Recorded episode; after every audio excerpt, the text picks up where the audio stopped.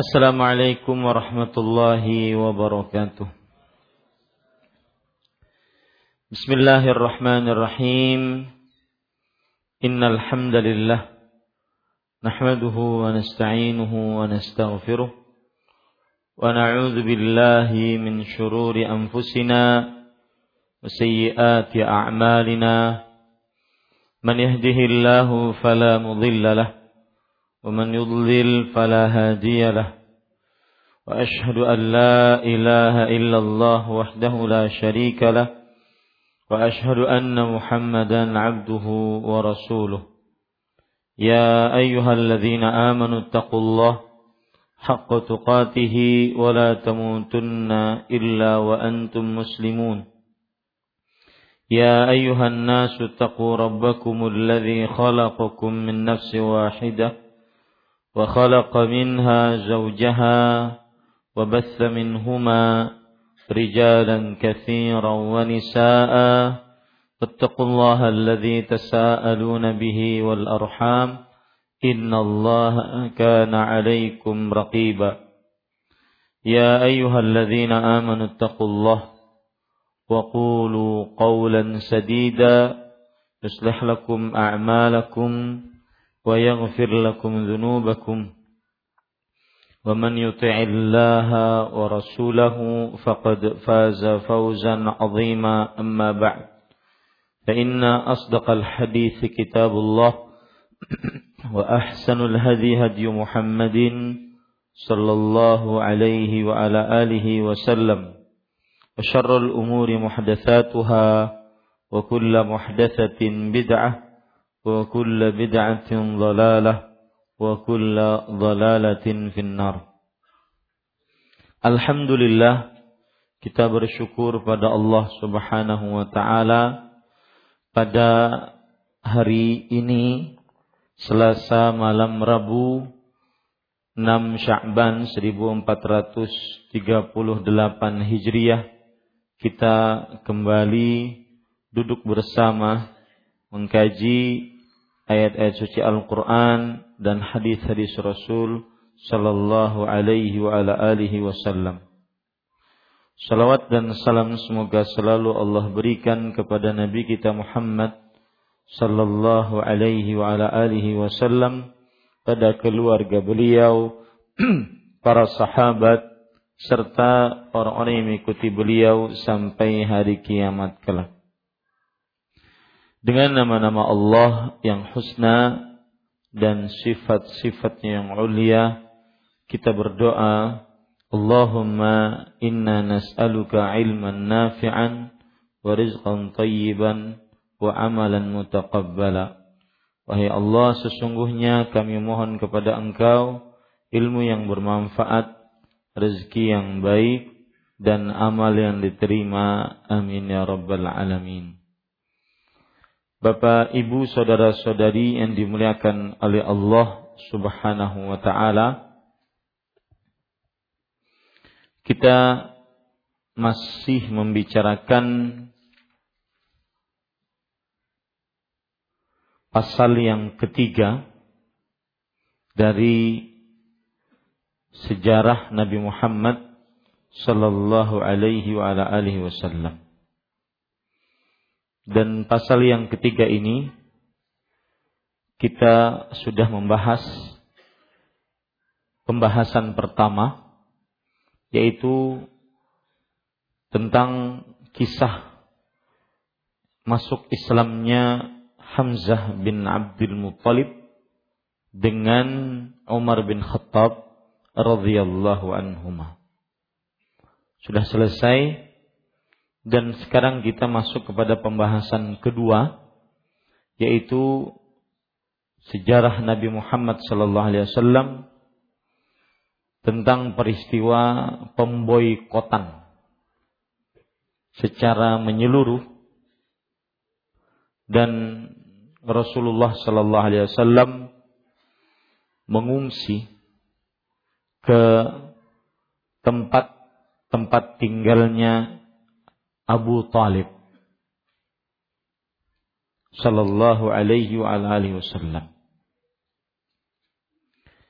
Bapak Ibu saudara-saudari yang dimuliakan oleh Allah Subhanahu wa taala, terdapat sebuah hadis yang diriwayatkan oleh Imam Bukhari dan Imam Muslim dari Abu Hurairah radhiyallahu anhu yang menceritakan tentang pemboikotan. Kenapa diboikot dan apa maksud boikot? Diboikot Rasulullah sallallahu alaihi wasallam diboikot oleh orang-orang kafir Quraisy selama tiga tahun, masuk ke dalam perkampungan atau rumahan, rumah-rumah e, perumahan Abu Thalib, yang mana perumahan Abu Thalib berada pada kabilah Bani Hasyim dan Bani Abdul Muttalib. Rasulullah sallallahu alaihi wasallam dan para sahabatnya masuk ke situ. Kenapa? Bahkan ini bukan hanya untuk orang Muslim. Bahkan orang-orang yang belum masuk Islam pun masuk ke tempat itu. Karena orang-orang kafir Quraisy sangat murka. Semakin hari, semakin banyak yang masuk Islam. Dan semakin hari, semakin banyak orang yang menerima agama Islam. Akhirnya, orang-orang kafir Quraisy pun memaksa terjadinya pemboikotan atas Nabi dan para pengikutnya, dan juga seluruh orang yang meng- membela Rasulullah sallallahu alaihi wasallam dari Bani Hasyim dan Bani Abdul Muttalib. Bani Hasyim dan Bani Abdul Muttalib, kenapa mereka ikut membela Rasulullah sallallahu alaihi wasallam dan para pengikutnya? Disebabkan padahal mereka bukan, sebagian besar bukan orang Muslim. Disebabkan karena hamiyah. Hamiyah artinya adalah kesukuan, karena kekerabatan. Ini kerabat saya, harus saya bela. Makanya terjadilah pemboikotan. Kenapa diboikot? Ya tadi, karena orang-orang kafir Quraisy melihat banyak sekali yang masuk Islam. Semakin hari semakin banyak, semakin hari mereka kewalahan. Ini para ikhwan yang dirahmati oleh Allah Subhanahu wa taala. Sebelumnya saya ingin menyebutkan dulu bagaimana sejarah atau nasab Nabi Muhammad sallallahu alaihi wa alihi wasallam. Perhatikan, Nabi Muhammad sallallahu alaihi wasallam nama bapaknya Abdullah, kakeknya Abdul Muttalib, kakeknya yang pertama. Kakeknya yang kedua Hasyim. Ini yang disebut nanti keturunan Bani Hasyim. Dan keturunan Bani Hasyim ini banyak. Dialah, mereka-merekalah yang menjaga dan membela Rasulullah sallallahu alaihi wasallam, walaupun mereka belum masuk Islam. Di atas Bani Hasyim atau Hasyim, Abdi Manaf. Kemudian Qusai. Kemudian Kilab. Kemudian Murrah, Kaab, Luay, Ghalib. Kemudian Fihir. Fihir di sini yang disebut dengan Quraisy. Fihir nama lain dari Quraisy.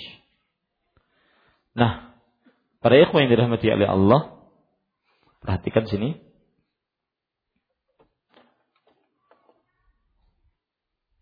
Kita dari atas agar nama Nabi Muhammad sallallahu alaihi wasallam di atas. Muhammad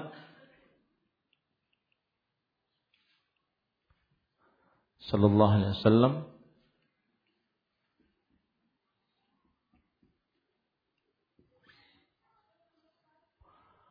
kemudian bapak beliau Abdullah, kemudian kakek beliau Abdul Muttalib.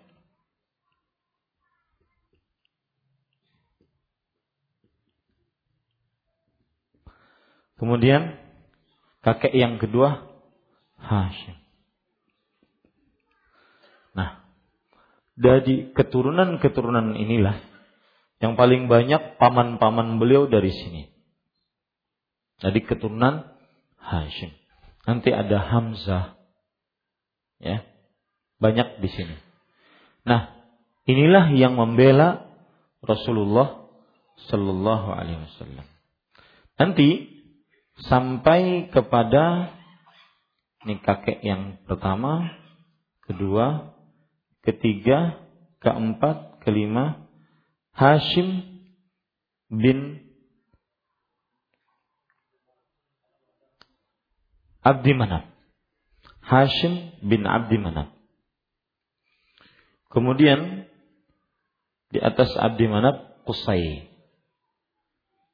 Qusai. Kemudian ini Abdi Manaf, ini Qusai, ini Kilab, ini Murrah. Yang ketujuh Kaab. Yang kedelapan Luay. Kakek yang kesembilan Ghalib, kakek yang sepuluh Fihir, namanya bahasa Arabnya Fihir. Dan beliau inilah yang disebut dengan Quraisy. Jadi Quraisy itu adalah kabilah yang besar yang merupakan salah satu kabilahnya adalah Hasyim dan Abdul Muttalib. Dan dari Quraisy tentunya masih banyak anak-anak. Quraisy masih mempunyai anak-anak yang banyak. Salah satu anak dari Quraisy adalah Ghalib tadi. Ya, yang kakek yang kesembilan. Nah, anak-anak dari Quraisy inilah yang membuat namanya kabilah apa? Quraisy. Ya. Baik. Dan Quraisy adalah kabilah yang paling besar dan paling terkenal, paling mulia di kota Mekah.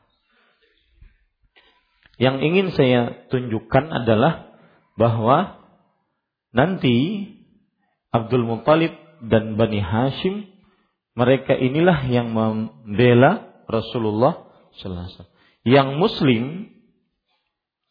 karena agamanya, yang masih kafir karena kesukuannya, keturunannya. Ini para ikhwan yang dirahmati oleh Allah Subhanahu wa taala.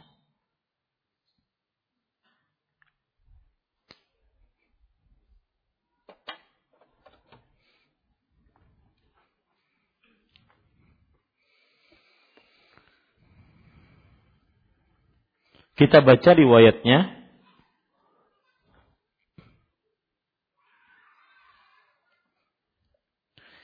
An Abi Hurairah radhiyallahu anhu qala qala an-nabiy sallallahu alaihi wasallam min al-ghadi yawm an-nahri wa huwa bi Mina nahnu naziluna ghadan bi Khayf Bani Kinanah haitsu taqasamu 'ala al-kufr يعني بذلك المحصب فذلك أن قريشا وكنانة تحالفت على بني هاشم وبني عبد المطلب أو بني مطلب ألا يناكحوهم ولا يبايعوهم حتى يسلموا إليهم النبي صلى الله عليه وسلم Perhatikan Abu Hurairah radhiyallahu anhu berkata, Rasulullah sallallahu alaihi wasallam mengatakan, setel, sehari setelah hari Nahr, tanggal sebelas berarti, sebelas bulan Zulhijjah. Waktu itu beliau berada di Mina. Kemudian beliau mengatakan, kita besok akan singgah di Ghalib Bani Kinanah, tempat di mana mereka membuat permufakatan kekafiran. Ghalib Bani Kinanah ini dikenal dengan sebutan Al-Muhassab. Al-Muhassab. Di tempat ini kaum Quraisy, nah, lihat Quraisy, ya. Kemudian Kinanah. Ini Kinanah ada tersendiri. Kinanah ada kabilah tersendiri di Mekah. Yang paling besar adalah kabilah Quraisy. Kinanah tersendiri di Mekah. Nah, kaum Quraisy dengan kaum Kinanah melakukan persengkokolan untuk memboikot Bani Hasyim dan Bani Abdul Muttalib. Ya, kaum Quraisy yang besar dengan Bani Kinanah bersekongkol, bersepakat untuk memboikot Bani Hasyim dan Bani Abdul Muttalib. Apa sepakatnya? Boikotnya bentuknya bagaimana? Untuk tidak saling melakukan akad nikah dengan mereka. Jadi keluarga dari keluarga besar Quraisy dan keluarga besar Kinanah tidak boleh menikah dengan keturunan dari Bani Hasyim dan Bani Abdul Muttalib. Dan juga bertransaksi jual beli. Tidak boleh. Dengan bangsa Quraisy sebelum mereka rela menyerahkan Nabi Muhammad sallallahu alaihi wasallam kepada kaum Quraisy. Ini sebabnya. Sebab orang kafir Quraisy dengan Bani Kinanah bersepakat di atas kekafiran, yaitu mereka ingin agar Nabi Muhammad sallallahu alaihi wasallam diserahkan kepada orang-orang Quraisy. Para ikhwan yang dirahmati oleh Allah Subhanahu wa taala, ini hadis adalah asal mula cerita seperti ini. Nah, kemudian ada hadis atau riwayat sejarah yang rinci. Kita jelaskan sekarang. Bahwa orang-orang kafir Quraisy ketika melihat masuk Islamnya Hamzah dan Umar radhiyallahu anhuma, dua orang yang sangat terkenal di tengah-tengah orang Quraisy. Dan akhirnya tersebarlah Islam di tengah-tengah kabilah-kabilah lain. Kabilah lain tersebar Islam gara-gara masuk Islamnya Hamzah dan Umar. Kemudian akhirnya untuk itulah Bani Abdul Muttalib dengan Bani Hasyim bersepakat untuk menjaga Rasulullah sallallahu alaihi wasallam. Yang muslim menjaganya karena agama dan yang kafir menjaganya karena kesukuan. Ketika orang-orang Quraisy melihat hal itu, itu Bani Hasyim dan Bani Abdul Muttalib bersepakat untuk menjaga Rasulullah, maka mereka pun mengadakan persengkongkolan. Orang kafir Quraisy dengan Bani Kinanah mengadakan persengkongkolan agar tidak menikah, menikahkan anak perempuan mereka kepada laki-laki dari Bani Hasyim atau Bani Abdul Muttalib, atau tidak menerima lamaran laki-laki dari Bani Hasyim atau dari Bani Abdul Muttalib, dan tidak berjual beli kepada mereka, dan tidak membicarai mereka sampai mereka menyerahkan Rasulullah sallallahu alaihi wa ala alihi wasallam. Ini yang disebut dengan pemboikotan sampai mereka menyerahkan Rasulullah sallallahu alaihi wasallam. Kemudian para ikhwah, mereka menulis itu. Menulis di sebuah lembaran dan mereka letakkan di Ka'bah. Mereka gantung kesepakatan itu di Ka'bah. Artinya mereka memboikot Bani Hasyim dan Bani Abdul Muttalib. Dan ini kesepakatan seluruh orang kafir Quraisy dengan Bani Kinanah. Maka apa yang terjadi? Lalu keluarganya Hasyim dan keluarganya Muttalib pergi kepada Abu Thalib. Pergi kepada Abu Thalib.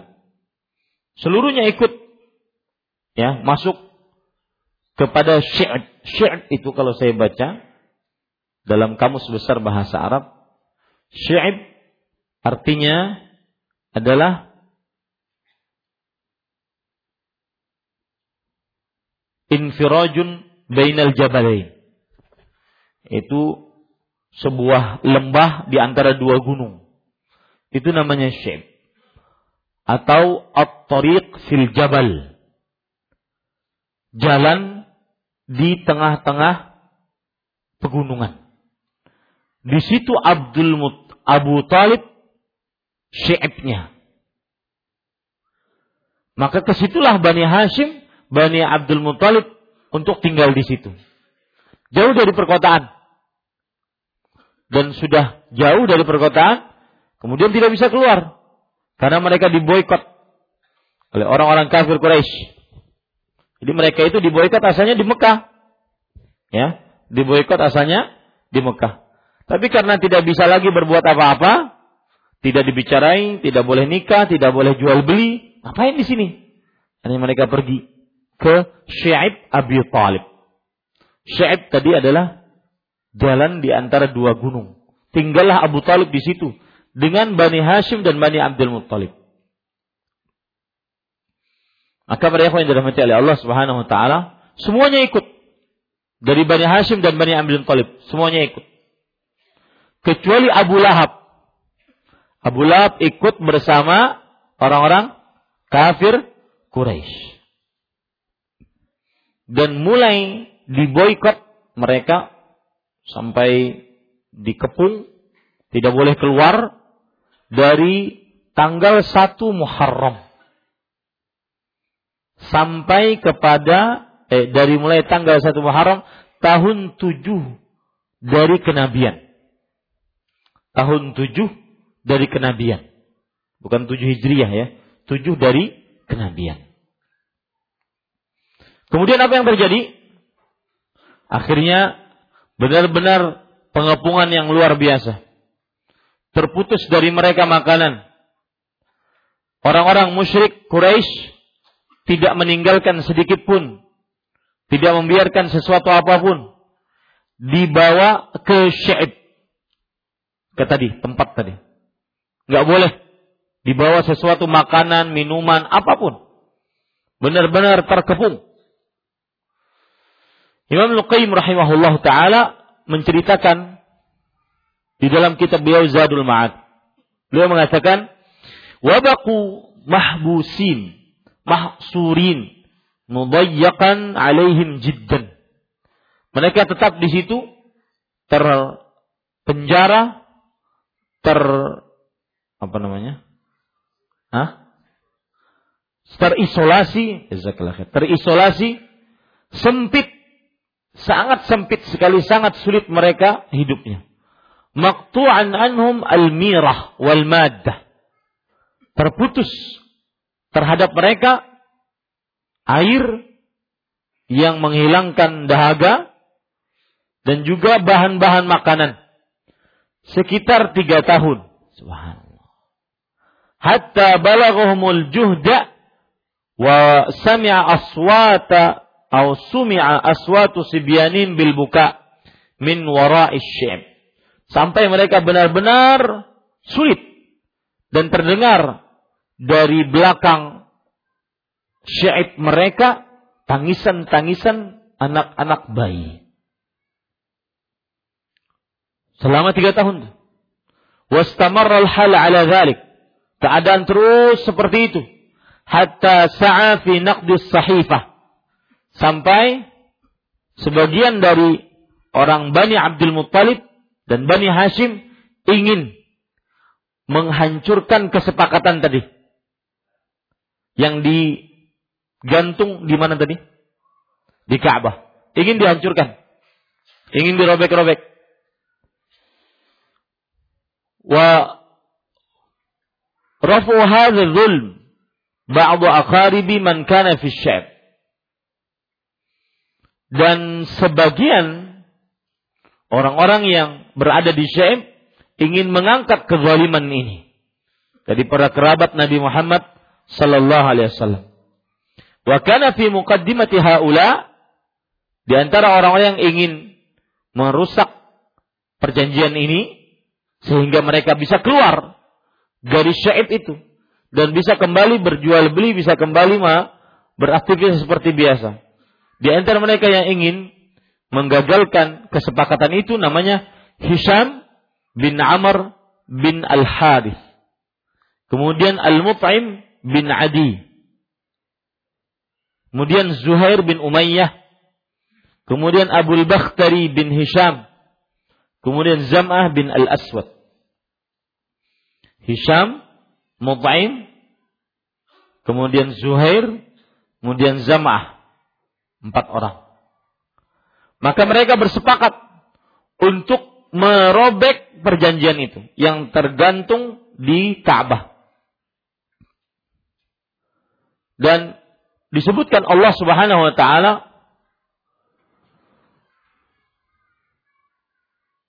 memberikan kepada Nabi Muhammad sallallahu alaihi wasallam tentang perkara perjanjian tadi yang digantung di Ka'bah tadi. Maka Allah Subhanahu wa taala mengutus serangga memakan kesepakatan itu tadi. Dan akhirnya yang dimakan hanya tulisan-tulisan yang berupa kezaliman kepada Bani Hasyim dan Bani Abdul Muttalib. Maka orang-orang kafir Quraisy akhirnya mengetahui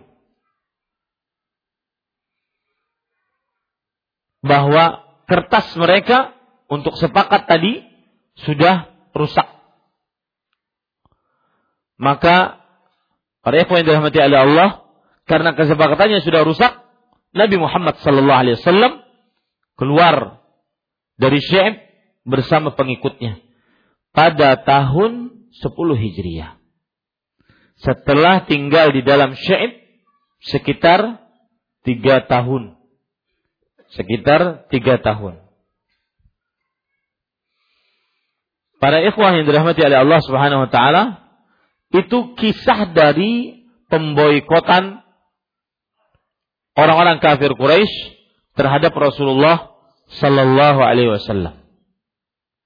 Sebelum kita ambil hikmah dan pelajaran yang bisa kita ambil dari cerita tadi, maka para ikhwah yang dirahmati oleh Allah, kalau kita perhatikan, ada beberapa riwayat Rasulullah sallallahu alaihi wasallam dibalaskan oleh Allah orang-orang yang mengolok-olok beliau.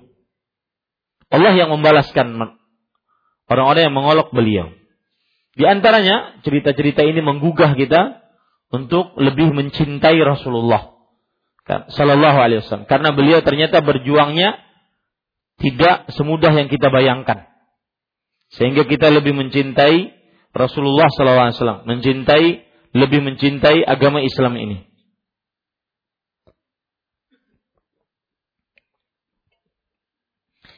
Disebutkan di dalam kitab As-Sirah Nabawiyah yang ditulis oleh Imam Az-Zahabi dari Abdullah bin Abbas radhiyallahu anhuma. Yaitu dalam tafsir surat Al-Hijr ayat sembilan puluh lima. Allah Subhanahu wa taala berfirman, "Inna kafainakal mustahzi'in." Sesungguhnya kami cukupkan kamu dari orang-orang yang mengolok-olokmu. Inna kafainakal mustahzi'in. Yang mengolok-olok siapa? Ada beberapa orang. Saya sebutkan namanya. Al-Walid bin Al-Mughirah. Al-Aswad bin Ab Yaghuth Az-Zuhri. Yang kelima, yang ketiga, Abu Zam'ah. Al-Aswad bin Al-Muttalib. Yang keempat, Al-Harith bin bin Aitil As-Sahmi. Yang kelima, Al-As bin Wa'il. Nama-nama depannya adalah Al-Walid, Abu Zam'ah, Al-Aswad, kemudian Al-Harith, kemudian Al-As. Tiga, or, lima orang yang mengolok-olok Rasulullah Sallallahu Alaihi Wasallam. Apa yang terjadi kepada mereka? Fa'atahu Jibril. Jibril mendatangi Nabi Muhammad Sallallahu Alaihi Wasallam. Fasyakahumun Nabi Sallallahu Alaihi Wasallam ilaih. Maka Nabi Muhammad sallallahu alaihi wasallam mengadukan perihal mereka berlima ini kepada Jibril. Farahul fa'arahul walid wa auma Jibril ila abjalih. Maka diperlihatkan kepada Nabi Muhammad sallallahu alaihi wasallam oleh Jibril tentang Al-Walid. Kemudian Jibril menusukkan kepada abjalnya. Abjal adalah irqun fi batn fi batiniz zira'. Wa qila huwa irqun ghalizun fil rijl fima bainal 'asab wal 'azam. Diperlihatkan oleh Jibril nasib Al-Walid. Kemudian Jibril menusukkan sesuatu urat pada betisnya uh, betisnya Al-Walid. Ada yang mengatakan urat di betis, ada yang mengatakan di antara betis dengan paha. Bagian yang biasa benar-benar kita bisa menggerakkan kaki kita. Karena ada lutut di situ. Ditusuk oleh Jibril di situ. Diperlihatkan kepada Rasul Sallallahu Alaihi Wasallam. Faqala ma sana'ta kafaitu. Kata Nabi Muhammad Sallallahu Alaihi Wasallam, apa yang kau lakukan?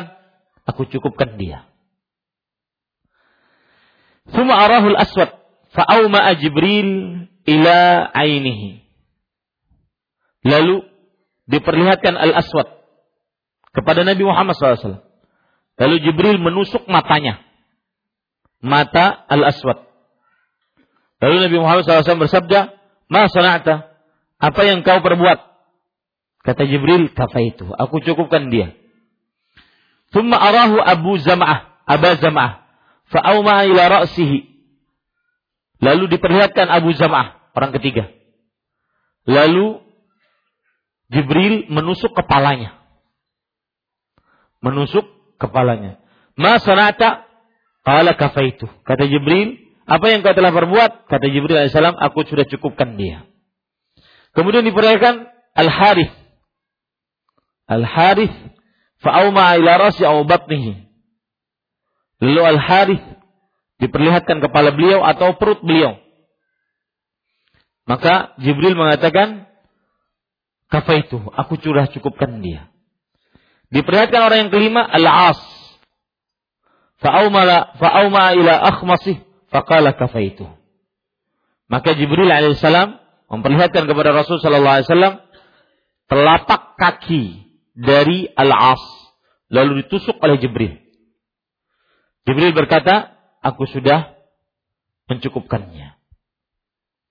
Apa yang terjadi? Para ikhwan yang dirahmati oleh Allah Subhanahu wa ta'ala, yang terjadi adalah Al-Walid, beliau melewati seseorang dari Bani Khuza'ah. Wa huwa yarishu nubalan. Wa huwa yarishu nubalan. Yaitu yarkabul harish. Maksudnya adalah dia sedang membetulkan uh, anak panahnya. Fa'asaba abjalahu faqata'aha. Subhan.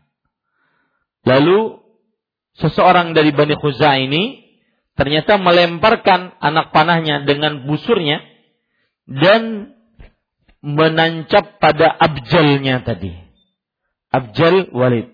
Entah itu di urat yang ada pada betis atau urat yang ada pada tengkukan lutut. Berarti terbukti apa yang diberitahukan oleh siapa? Jibril. Ini yang orang pertama. Ammal aswad fa'ama, fa'ami. Adapun al-aswad yang tadi ditusuk matanya, maka dia menjadi orang orang buta. Wa amma ibnu abd yaghus fa kharaja fi ra'si quruh fihi famata fihi. Adapun siapa tadi yang ketiga?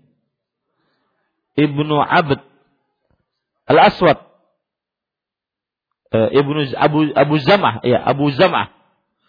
Beliau, apa tadi yang terjadi pada beliau? Kepala, ditusuk kepalanya.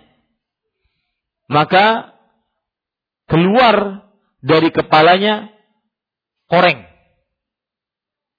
Yang keluar nanah dan meninggal karenanya. Orang ketiga. Wa amma wa auma al-as wa amma al-as fadakhala fi rasi shibrakatah. Shibrakah hatam talat famata minha. Adapun al-as yang mana tadi disebutkan bahwa ditusuk di telapak kakinya, maka masuk ke dalam kepalanya shib atau shubrakah. Shubrakah adalah sebuah tanaman yang berada di kota Mekah, kota Madinah, yang mempunyai duri. Masuk ke dalam kepalanya. Mati juga. Kemudian, hattam tala'at famata minha. Annahu raqiba ila ta'if himaran farabadha bihi ala syawkah. Fadakharat fi akhmasihi famata minha. Dan ada yang mengatakan bahwa Al-As pergi ke Taif dengan menaiki keledai.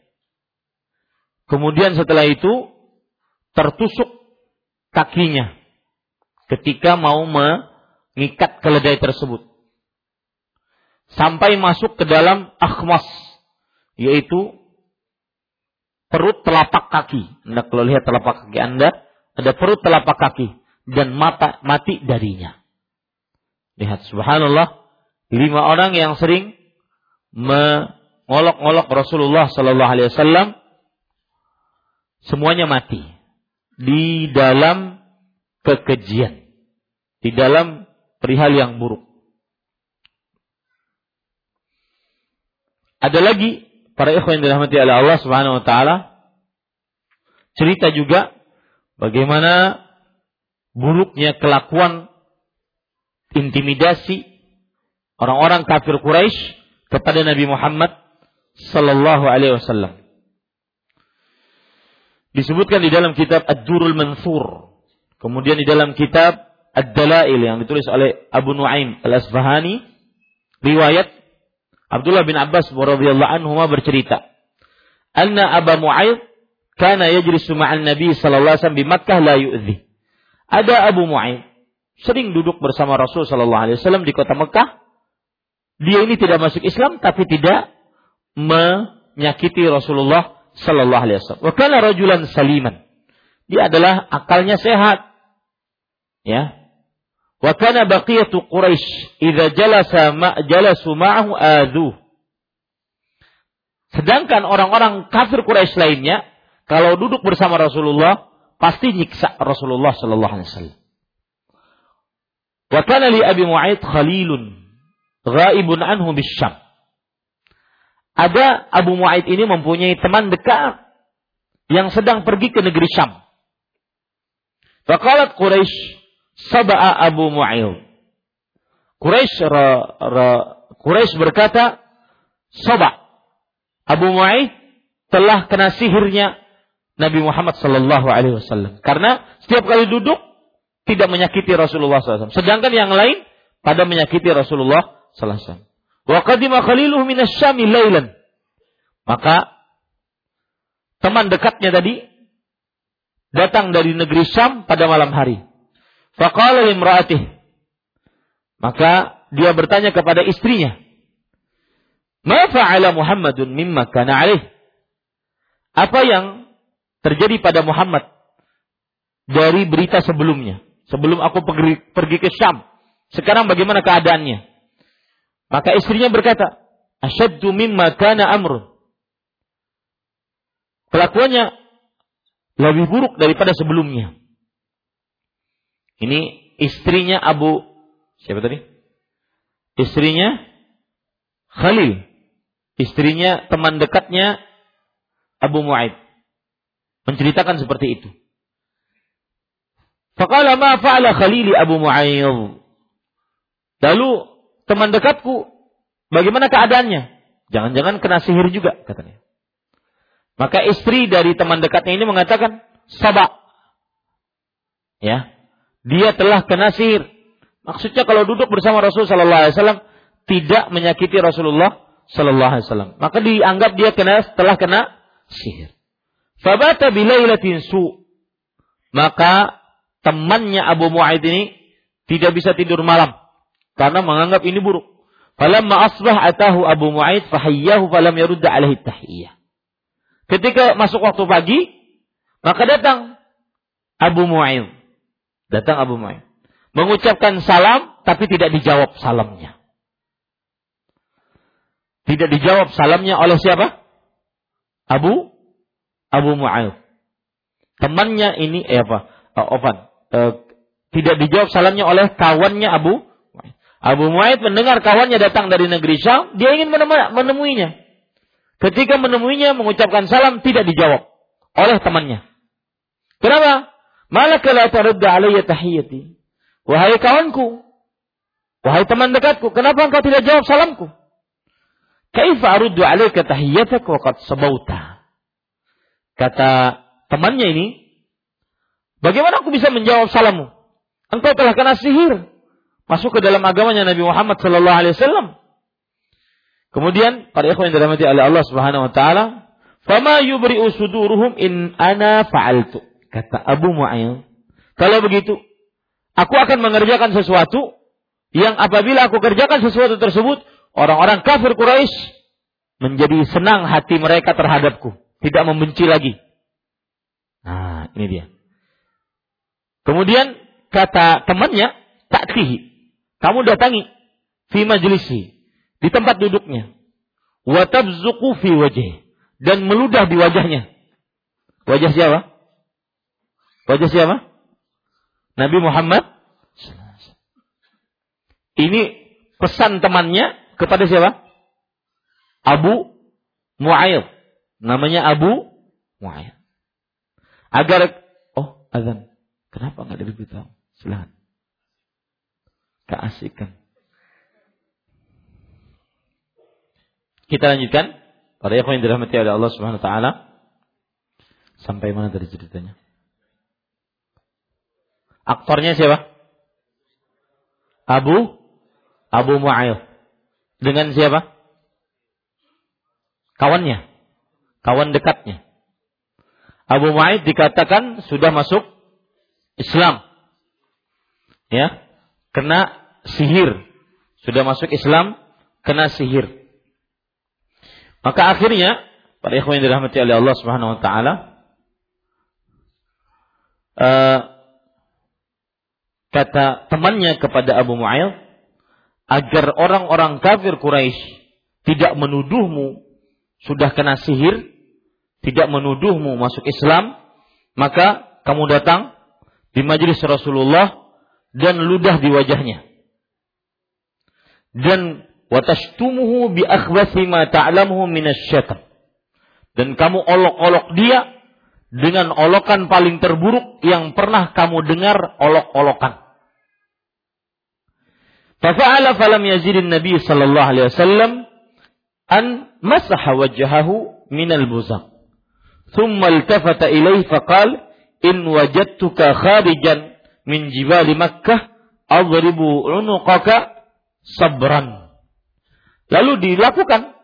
Diludahi Rasulullah, diolok-olok, dihina.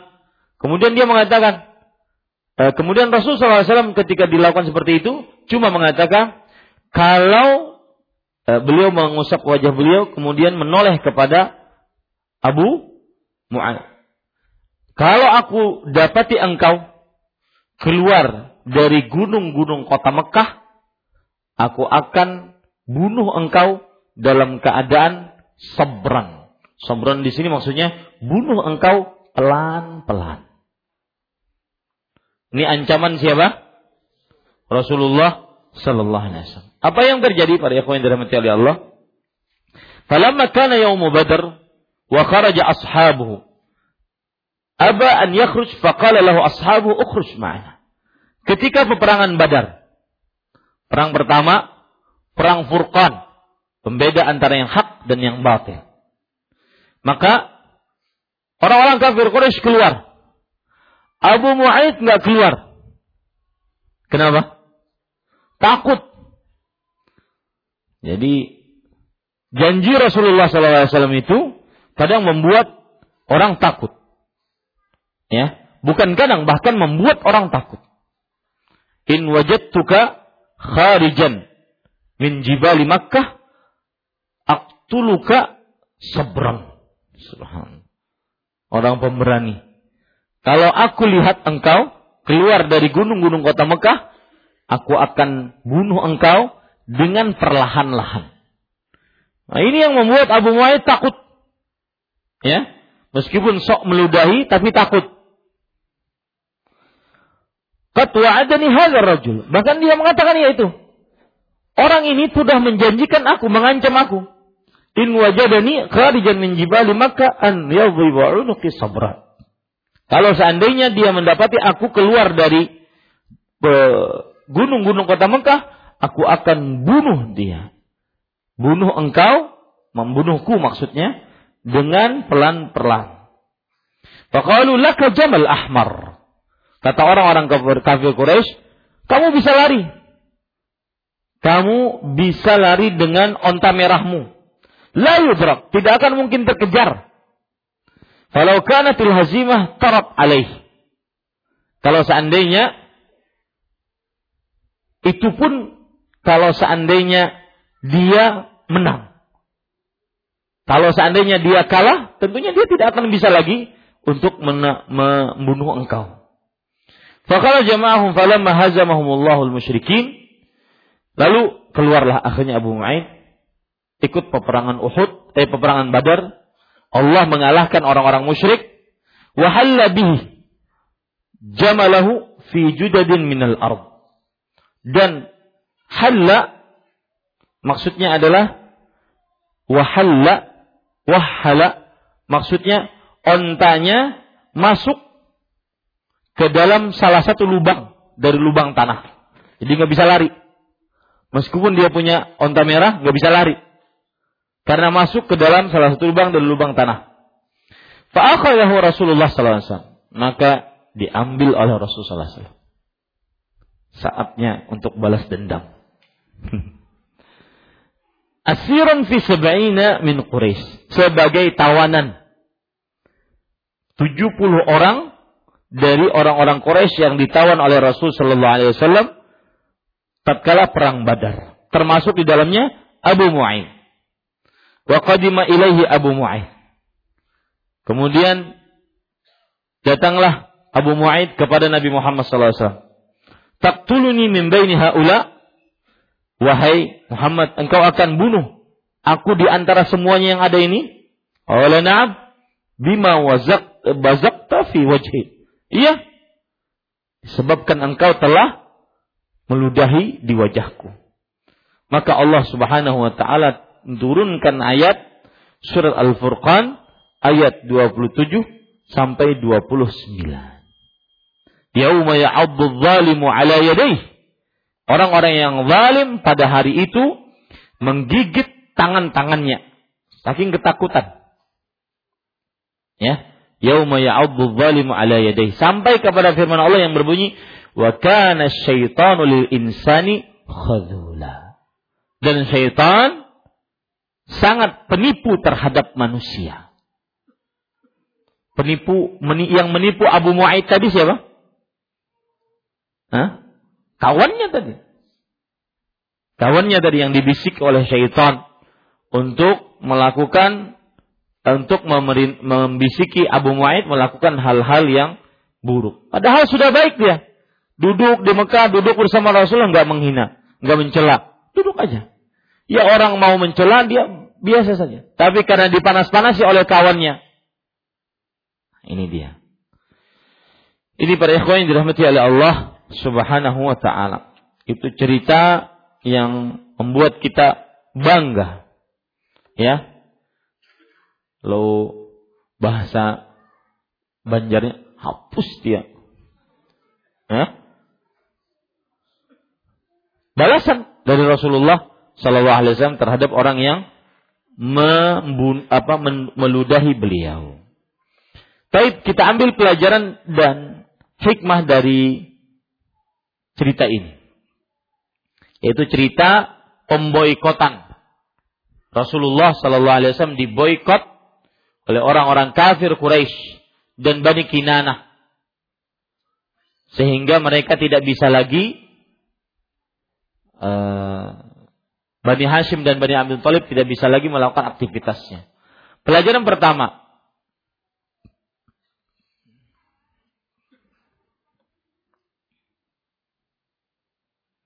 Islam adalah agama yang kasih sayang. Islam tidak menyiksa yang tidak memusuhi. Agama kasih sayang. Beda dengan orang-orang kafir Quraisy yang memboikot, mengisolasi Bani Hasyim dan Bani Abdul Muttalib. Secara zalim selama tiga tahun. Bahkan mereka bukan hanya memboikot Rasulullah dan orang-orang yang beriman. Tetapi semuanya. Anak-anak kecil, orang-orang tua, para perempuan, bayi-bayi menyusui, orang-orang yang sudah tua, seluruhnya masuk ke dalam Syi'ib Abu Thalib tadi. Dan terisolasi selama tiga tahun. Ya, itu agama Arab Jahiliyah. Yang tidak kasihan. Tidak dibangun di atas agama kasih sayang dan rahmat. Sedangkan Rasulullah shallallahu alaihi wasallam membawa agama Islam yang penuh dengan kasih sayang dan rahmat. Perhatikan para ikhwan yang dirahmati oleh Allah. Ada riwayat tentang bagaimana Islam sangat menjaga kasih sayang dan rahmat. Dalam surah At-Taubah. Eh, afwan. Dalam surat At-Tirmidzi maksud saya. Dari Abdullah bin Umar radhiyallahu anhuma. Beliau menceritakan. Anna imra'atan wujidat fi ba'di maghazi Rasulullah sallallahu alaihi wasallam maqtulah. Diberitahukan kepada Rasulullah sallallahu alaihi wasallam bahwa ada seorang wanita tatkala Rasul sallallahu alaihi wasallam memerangi suatu kaum, ada, diberitahukan kepada beliau ada seorang wanita mati terbunuh. Jadi orang-orang kafir mati terbunuh, wanita. Padahal dia tidak berperang. Fa ankara Rasulullah sallallahu alaihi wasallam dzalik. Rasul sallallahu alaihi wasallam melarang akan hal itu. Wa naha an qatlin nisa'i was-sibyan. Dan beliau melarang tatkala berperang untuk membunuh anak-anak dan para wanita. Nah, disinilah letak buruknya orang-orang yang menamakan atas nama jihad. Kemudian ngebom sana, ngebom sini. Yang dibom adalah orang-orang yang kadang-kadang perempuan, anak-anak kecil. Ini bukan dari pekerjaan yang diajarkan oleh Islam.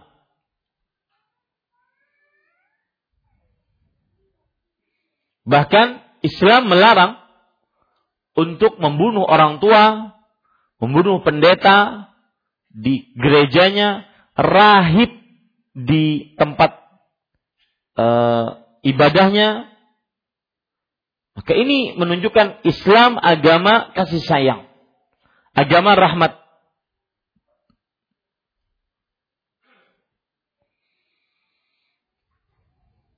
Ini kalau seandainya Mereka orang-orang kafir tidak memusuhi Islam.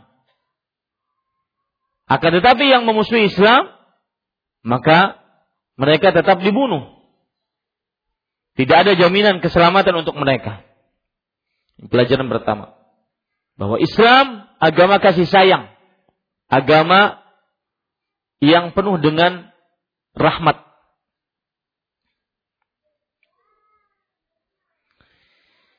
Kemudian para ikhwan dirahmati oleh Allah, pelajaran yang kedua dari cerita ini adalah bahwa pemboikotan menunjukkan beratnya beban yang dibawa oleh Rasul sallallahu alaihi wasallam tatkala mendakwahkan agama ini. Tatkala mendakwahkan agama ini. Dan Nabi Muhammad sallallahu alaihi wasallam menjadi qudwah bagi umatnya bukan hanya dalam perkara kebaikan, lapang, tapi juga dalam perkara kesulitan. Tapi juga dalam perkara kesulitan. Beliau senantiasa menjadi qudwah bagi umatnya dalam perkara kesulitan. Kemudian, para ikhwah, ini yang ketiga penting. Bahwa beberapa orang-orang kafir Quraisy, mereka mengingkari perkara pemboikotan. Nah, ini dia. Mereka mengingkari perkara pemboikotan. Mereka menginginkan menghancurkan kesepakatan tentang kesepakatan yang ditulis di dalam lembaran dan digantung di Ka'bah. Ini menunjukkan bahwa kebatilan walaupun lama akan kalah. Masa akan berputar. Kebenaran pasti akan di atas. Ini pelipur lara bagi kita.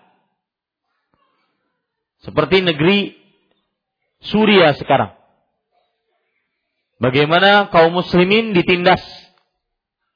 Bahkan saking ditindasnya, sebagian orang, termasuk saya pribadi, saya tidak berani dan tidak kuat melihat para anak-anak disiksa dengan bom kimia. Dan bukan merupakan kebiasaan saya pribadi untuk menonton hal-hal seperti itu. Hanya bisa mendoakan dengan sebenar-benar doa agar mereka diberikan kesabaran, diangkat cobaan oleh Allah, dan tidak diberikan cobaan kecuali yang mereka sanggup untuk mendapatkannya. Dan selalu ada semacam semangat bahwa semakin sulit, semakin sebentar lagi datang kemudahan. Saya ja'alullahu ba'da usrin yusra. Allah subhanahu wa ta'ala menjadikan setelah kesulitan pasti ada kemudahan. Dan subhanallah para ikhwan yang dirahmati oleh Allah, yang menjadi pembicaraan di sini oh itu nanti, bahwa pasti yang batil akan hancur. Ini pelajaran yang ketiga. Meskipun kebatilan lama waktunya, pasti akan hancur.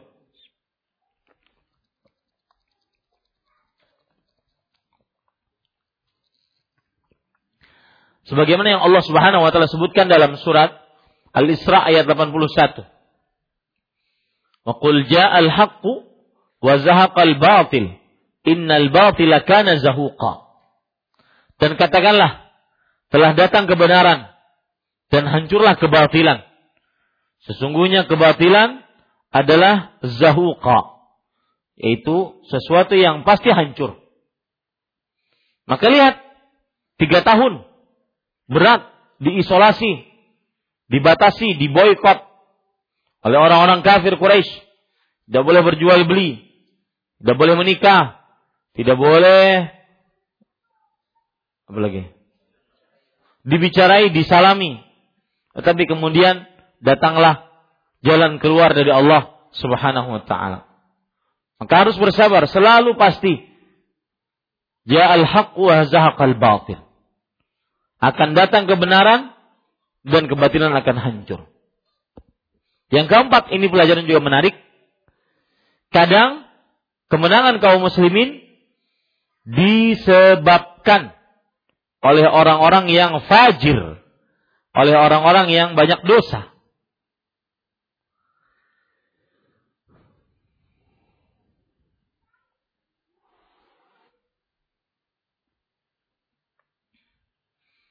Perhatikan para ikhwan yang dirahmati oleh Allah.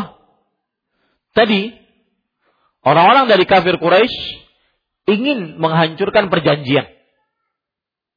Orang-orang yang masih menjaga murrah, kewibawaan, menjaga hati, menjaga kemanusiaan, mereka benci manusia-manusia kok diisolasi tiga bulan, tiga tahun selamanya. Maka mereka yang menginginkan untuk dihancurkannya, digagalkannya, dibatalkannya mufakat pemboikotan tersebut. Di sini pelajaran menarik, kadang agama ini ditolong oleh seseorang yang fajir, yang banyak dosa. Ini merupakan kuasa Allah Subhanahu wa taala. Coba perhatikan hadis dari Abu Hurairah radhiyallahu anhu, riwayat Bukhari dan Muslim. Rasulullah shallallahu alaihi wasallam bersabda, "Inna Allah la yu'ayyidu hadzal din birrajulil fajir." Sesungguhnya Allah benar-benar menguatkan agama ini dengan seseorang yang fajir, yang mungkin banyak dosa. Contoh misalkan ketika Rasulullah shallallahu alaihi wasallam dihina, maka ada yang menolong. Meskipun itu orang-orang yang bukan masuk Islam. Ada sunnah-sunnah Rasul dihina misalnya. Ternyata di tengah-tengah itu ada yang menolong. Saya pernah lihat sosial media, meskipun ini bukan ukuran, akan tetapi ada benarnya, bukan ada benarnya, terbukti hadis ini. Innallah la yu'ayyidu hadzal din birrajulil fajir. Di sosial media pernah terlihat seorang menguatkan pendapat bahwa jenggot itu sunnah. Padahal dia tidak berjenggot. Padahal dia tidak melakukan sunnah. Padahal dia bukan bermanhaj salaf atau belum bermanhaj salaf. Tapi dia semangat untuk membela sunnah Rasul Sallallahu Alaihi Wasallam. Kadang ada yang ahli maksiat, tapi urusan Rasulullah, kata dia, urusan Rasul kamu menghina, meskipun saya ahli maksiat akan berhadapan dengan saya. Ini ini sering begitu. Innallaha la yu'ayyidu hadzal din birrajulil fajir. Sesungguhnya Allah menolong agama ini dengan dengan orang-orang yang fajir, yang banyak maksiat. Ini te, hikmahnya adalah apa? Termasuk kuasa Allah Subhanahu wa ta'ala.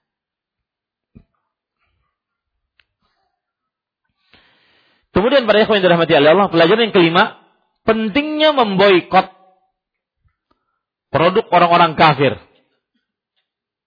Nah, di sini terdapat fatwa-fatwa kontemporer, apa hukum muqata'ah, yaitu memboikot produk orang-orang kafir.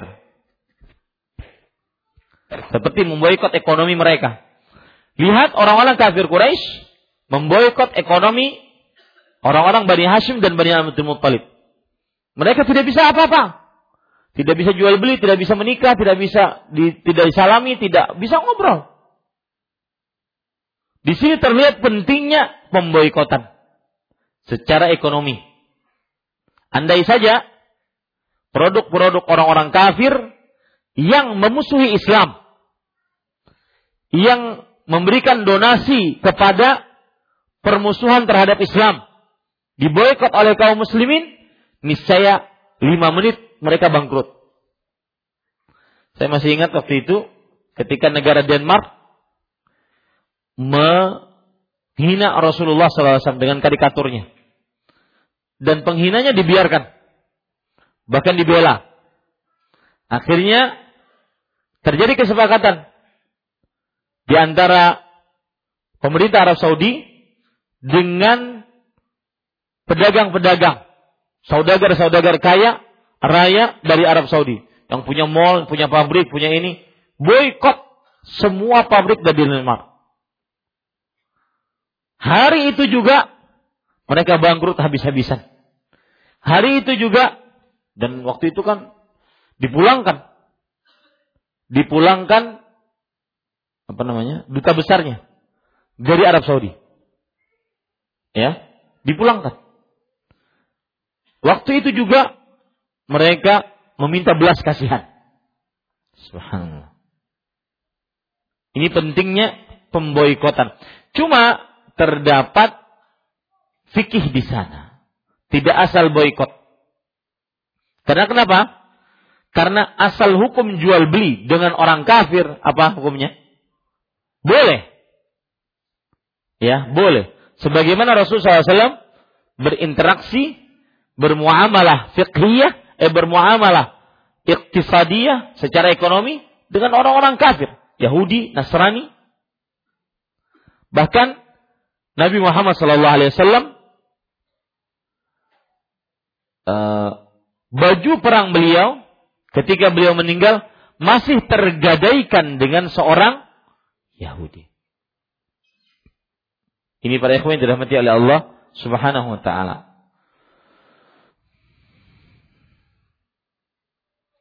Dan alhamdulillah secara ekonomi kaum muslimin kuat. Ada Indonesia, Malaysia, mana lagi? Arab Saudi, kemudian negara-negara Teluk. Subhanallah. Secara ekonomi kaum muslimin kuat. Semestinya bisa melakukan boikot. Cuma kadang-kadang terjadi di tengah-tengah kaum muslimin orang munafik. Ini yang disebut oleh Rasul sallallahu alaihi wasallam adalah kondisi dakhan. Yaitu asalnya baik di zaman Rasulullah, kemudian buruk kembali. Kemudian baik kembali tetapi ada samar-samar, tidak putih seperti zaman Rasulullah. Salah satu sebabnya adalah karena di dalamnya ada orang-orang munafik. Ada orang-orang munafik. Ini pelajaran para ikhwan yang dirahmati oleh Allah Subhanahu wa taala tentang pemboikotan. Maka penting sekali untuk memperhatikan boikot terhadap produk-produk kafir yang apa tadi? Syaratnya masih Islam. Ataupun yang menjadi donasi, donatur untuk kegiatan-kegiatan permusuhan terhadap Islam. Maka ini tidak diperbolehkan untuk diambil, dibeli, ya, dan diharamkan. Dan bisa-bisa jika dia sudah tahu dan dia sengaja, dikhawatirkan keluar dari Islam. Karena salah satu ter- termasuk pembatal keislaman yang dikatakan oleh Syekh Muhammad bin Abdul Wahab rahimahullah adalah seseorang yang uh, tidak membenci orang-orang kafir dan orang-orang musyrik. Kemudian setelah itu, dia malah meminta pertolongan kepada orang-orang musyrik, orang-orang kafir, untuk menindas kaum muslimin. Untuk menindas kaum muslimin. Ini bisa menyebabkan kepada kekufuran dan pembatal keislaman. Itu kira-kira, para ikhwan yang dirahmati oleh Allah, pasal yang ke, atau pembahasan yang kedua, yaitu pemboikotan Nabi Muhammad sallallahu alaihi wasallam dan Bani Hasyim dan Bani Abdul Muttalib. Baik. Itu kira-kira yang kita, kita sampaikan Bapak Ibu saudara-saudari yang dimuliakan oleh Allah Subhanahu wa taala. Apa yang baik dari Allah Subhanahu wa taala, apa yang buruk itu dari saya pribadi. Wa sallallahu nabi Muhammad walhamdulillahirabbil alamin. Pekan depan kita akan bicarakan tentang wafatnya Abu Thalib. Bagaimana cerita-cerita yang sangat menarik ini terdapat faedah di dalamnya tentang wafatnya Abu Abu Thalib. Wallahu a'lam. Nah, ada pertanyaan?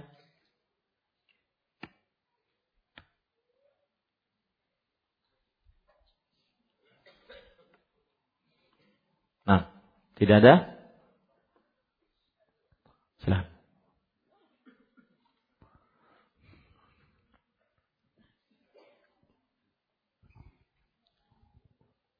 Bismillah. Assalamualaikum warahmatullahi wabarakatuh. Waalaikumsalam.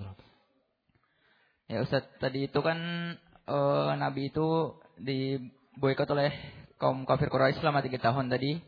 Dan bermula pada tahun ketujuh kenabian tadi kan.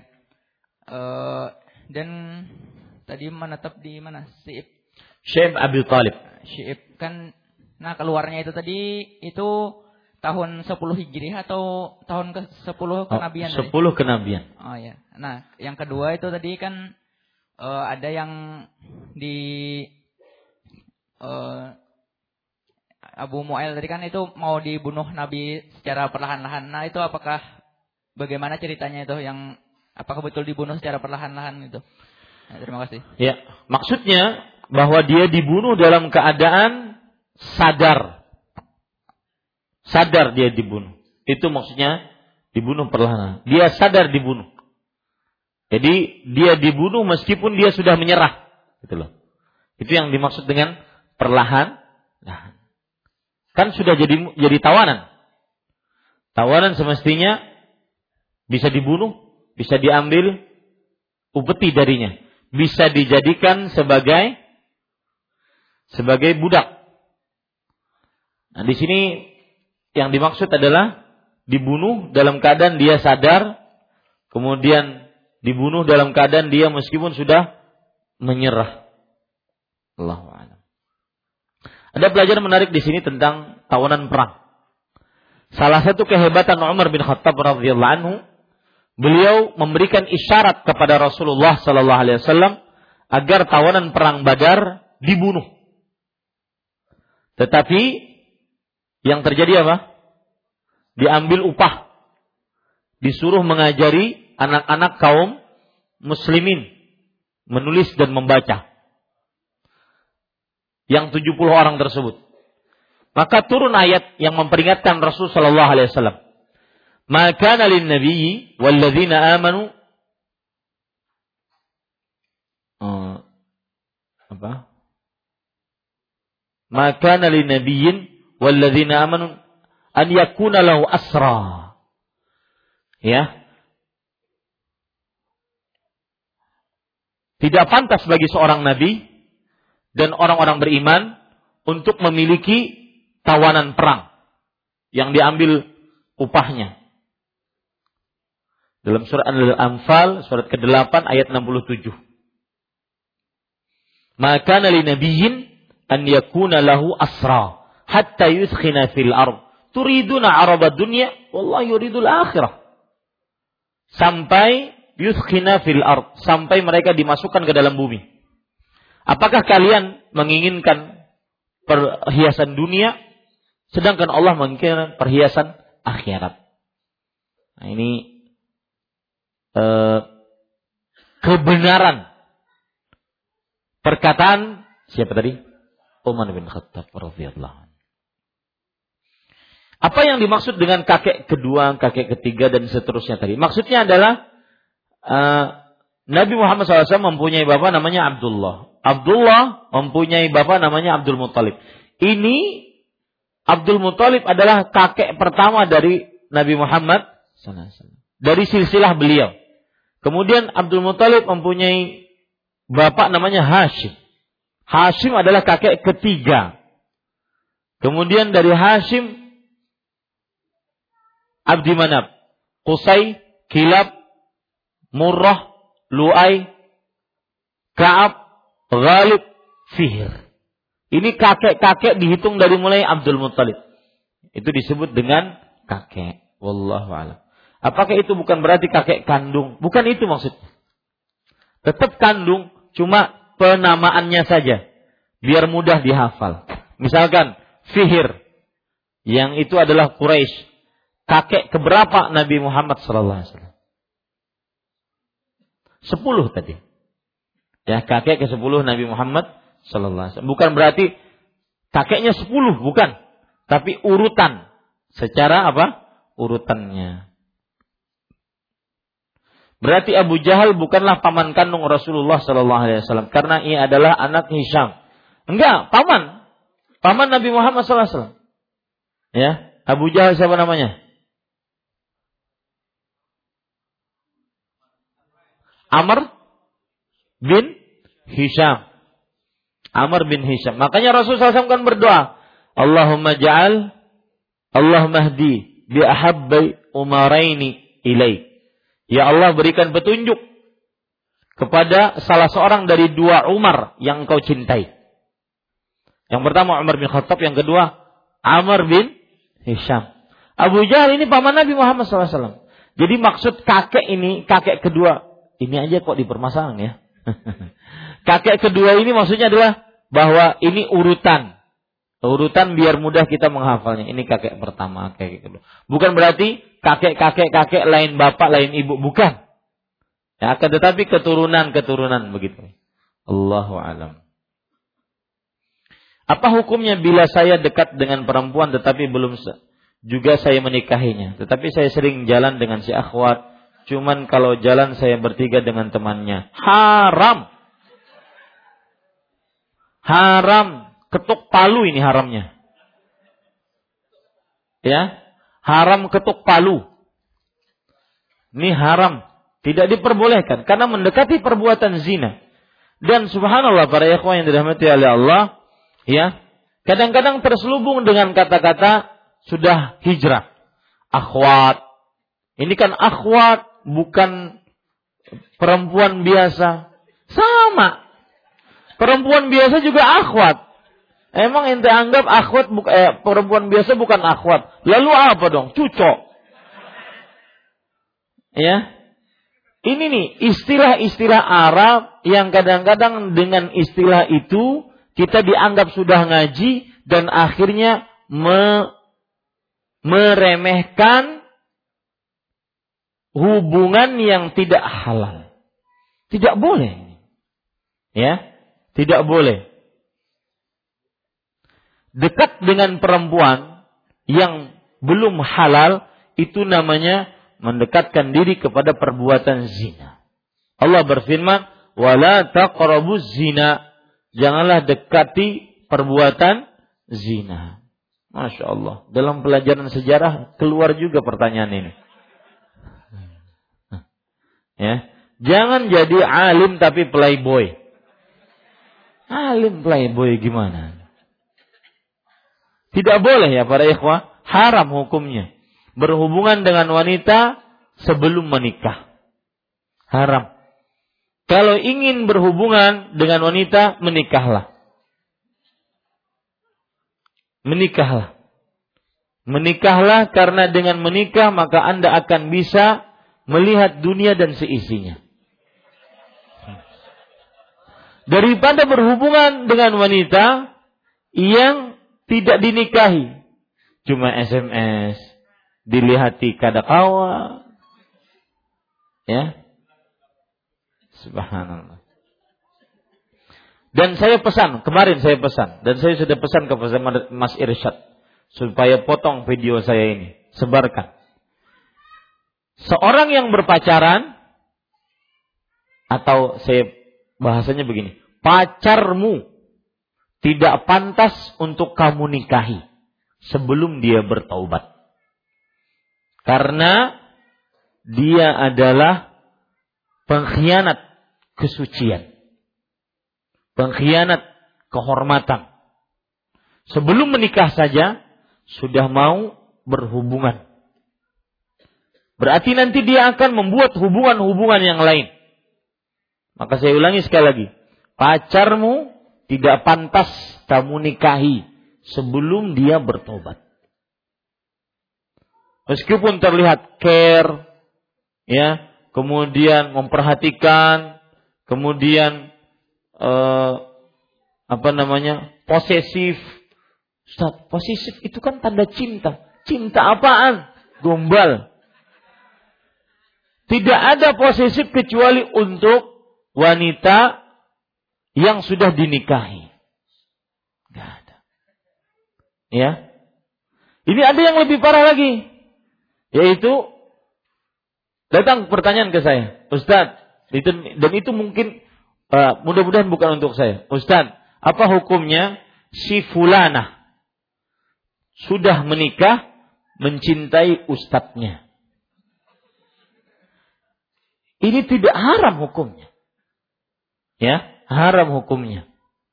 Kenapa? Mencintai laki-laki yang bukan suaminya haram hukumnya. Dan itu termasuk daripada mendekatkan kepada perbuatan zina. Maka para ikhwan yang dirahmati oleh Allah Subhanahu wa taala, solusinya cuma ada dua.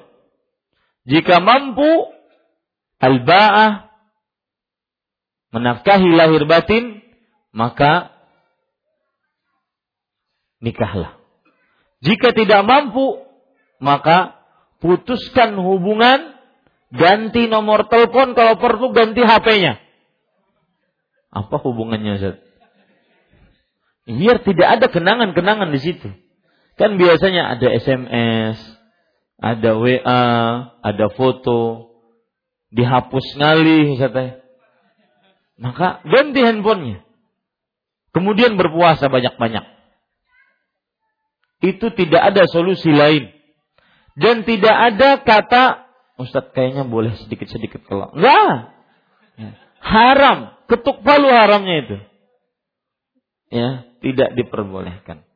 Wallahu a'lam. Dan subhanallah, ada tafsiran dari para ulama ketika Allah berfirman, wa kana al-insanu dha'ifa. Manusia diciptakan oleh Allah Subhanahu wa taala dalam wa khuliqal insanu dha'ifa. Diciptakan oleh Allah dalam keadaan lemah.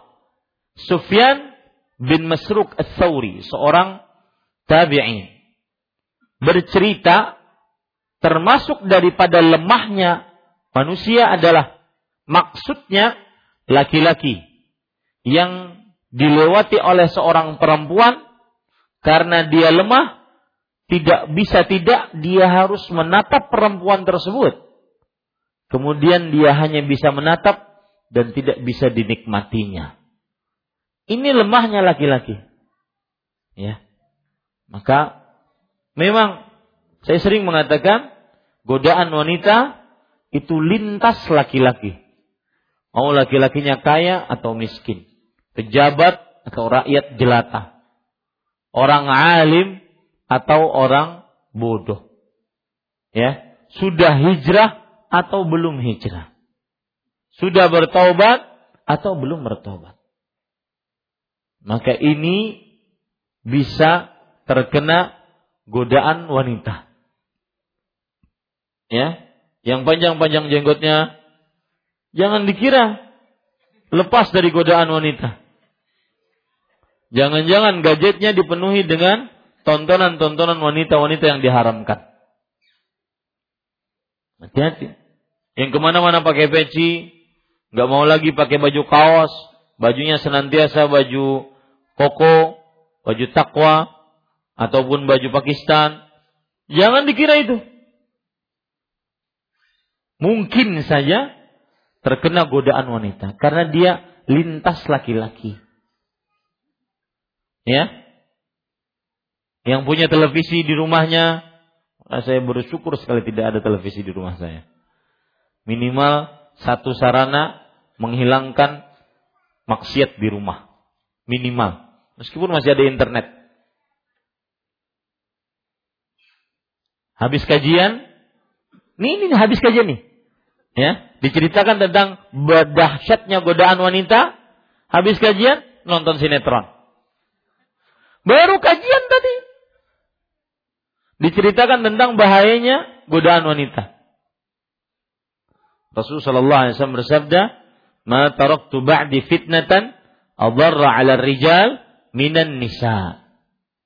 Aku tidak tinggalkan sepeninggalku sebuah godaan yang lebih berbahaya bagi laki-laki dari wanita.